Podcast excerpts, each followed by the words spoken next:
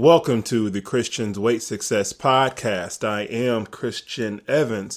Thank you for tuning in and listening to this week's podcast. You, my longtime supporter, I really appreciate your support from day one. And if you are new to this podcast, my name is Christian Evans. In 2014, I lost a total of 187 pounds. And in 2015, I launched my blog, ChristiansWeightSuccess.net, to answer the question, How did you do it? And I answer that question through written blog posts, video tutorials of meal prep recipes, workout tutorials, and also here this podcast as an extension to all this to bring everything all together. In addition, I am a personal trainer in Peoria, Illinois. And if you are looking for a personal trainer and if you are uh, in Peoria, Illinois, please email me at christiansweightsuccess at gmail.com. christiansweightsuccess at gmail.com. So the title of today's podcast is You Look Horrible The Ugly Truth and How to Fix It. And um, today I'm just going to, excuse me, uh, talk to you a little bit uh, more about this subject and how I came about it. And it's one of those things to where you you have to be honest with yourself in in where you are um, in your health and fitness journey, and maybe compare where you were, and if you liked where you were from a positive aspect, then how do you get back to there? And uh, you know, post holiday gluttony has me looking in the mirror like, what did I just do? Uh, you can be at this point in your life, no matter what time of the year, no matter the case, time. This case is universal. Uh, you've lost weight before, so you know in your heart you can do it again when you get ready. The time is now. You see yourself in the mirror getting ready for your day, and you do not like what you see no matter what area it is, you just know it's time for a change. Your knowledge of what you've done before to lose weight, that mindset is needed now more than ever. And this is how you start. Do what works for you. Your foundation is important to go off of. Go back to the basics of what you know has worked for you. Muscle memory can be beneficial when it comes to this. Also, check your nutrition. What diet are you going to choose this time around? How did that diet work the last time? Did it work better than this new one you tried out? And if so, why don't you just go back to what you were originally doing? There's nothing better than just going back to your roots of doing uh, what you know that's worked for you. Just go back to your foundation. Uh, also, your exercise is very important because this is the fun part with so many workout routines you have in your head and how are you going to put them together to get the best results is the question that you need to answer yourself. Again, muscle memory is beneficial in this situation. Uh, just think about different exercises that you were doing beforehand. Were you running before?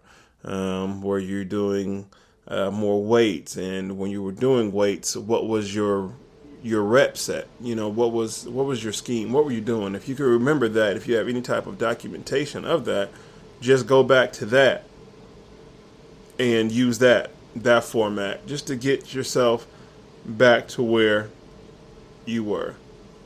Um, now granted a lot may have changed since then but this is where you have to lock in mentally don't spend so much time chasing ghosts of fitness past what I mean by ghost of fitness past is you can try to be that person so much. Let's say, you know, you at one point in time you had dropped like 50 pounds and, you know, you were, um,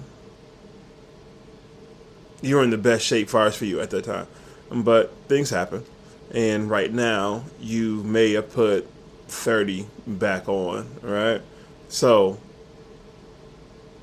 you can't spend too much time dwelling on every last little aspect that you did when you lost the 50 pounds, right? And I'm not trying to sound um, in contradiction to what I was talking about earlier in the podcast. Uh, you know, going back to what worked for you before. I'm saying you can go back to it, But if you can't replicate it, if you can't duplicate it, just don't stress yourself out. So let me just be clear when I say that. Don't stress yourself out if you cannot duplicate or replicate every last little thing that you used to do when you initially lost weight. Things change, finances change, schedules change, positions change, occupations change, social situations change. A lot of things change. I get that. That can uh, can prevent you from dedicating the time as you did beforehand to your your diet routine or your exercise routine, but you can find a way. Where there's a will, there's a way. Um, so you know you can be your best critic, and who knows you better than you. Just make sure you have fun during this time. Reward yourself when the time is right. Celebrate your achievements, no matter if they're scale or non-scale victories. Positive mental reinforcements will get you to where you need to be. Also, try daily affirmations and just speak positive to yourself and just get back into doing that. You know, calling things that are not as though they are. And it can't hurt anything if you think and speak positive. Even though we do live in this world where so much negativity is around and um, you know, you look at the news, you look at YouTube, or you open up your social media app. It's you know comparison or negative talks, or you know, there's a lot of crazy stuff going on in the world.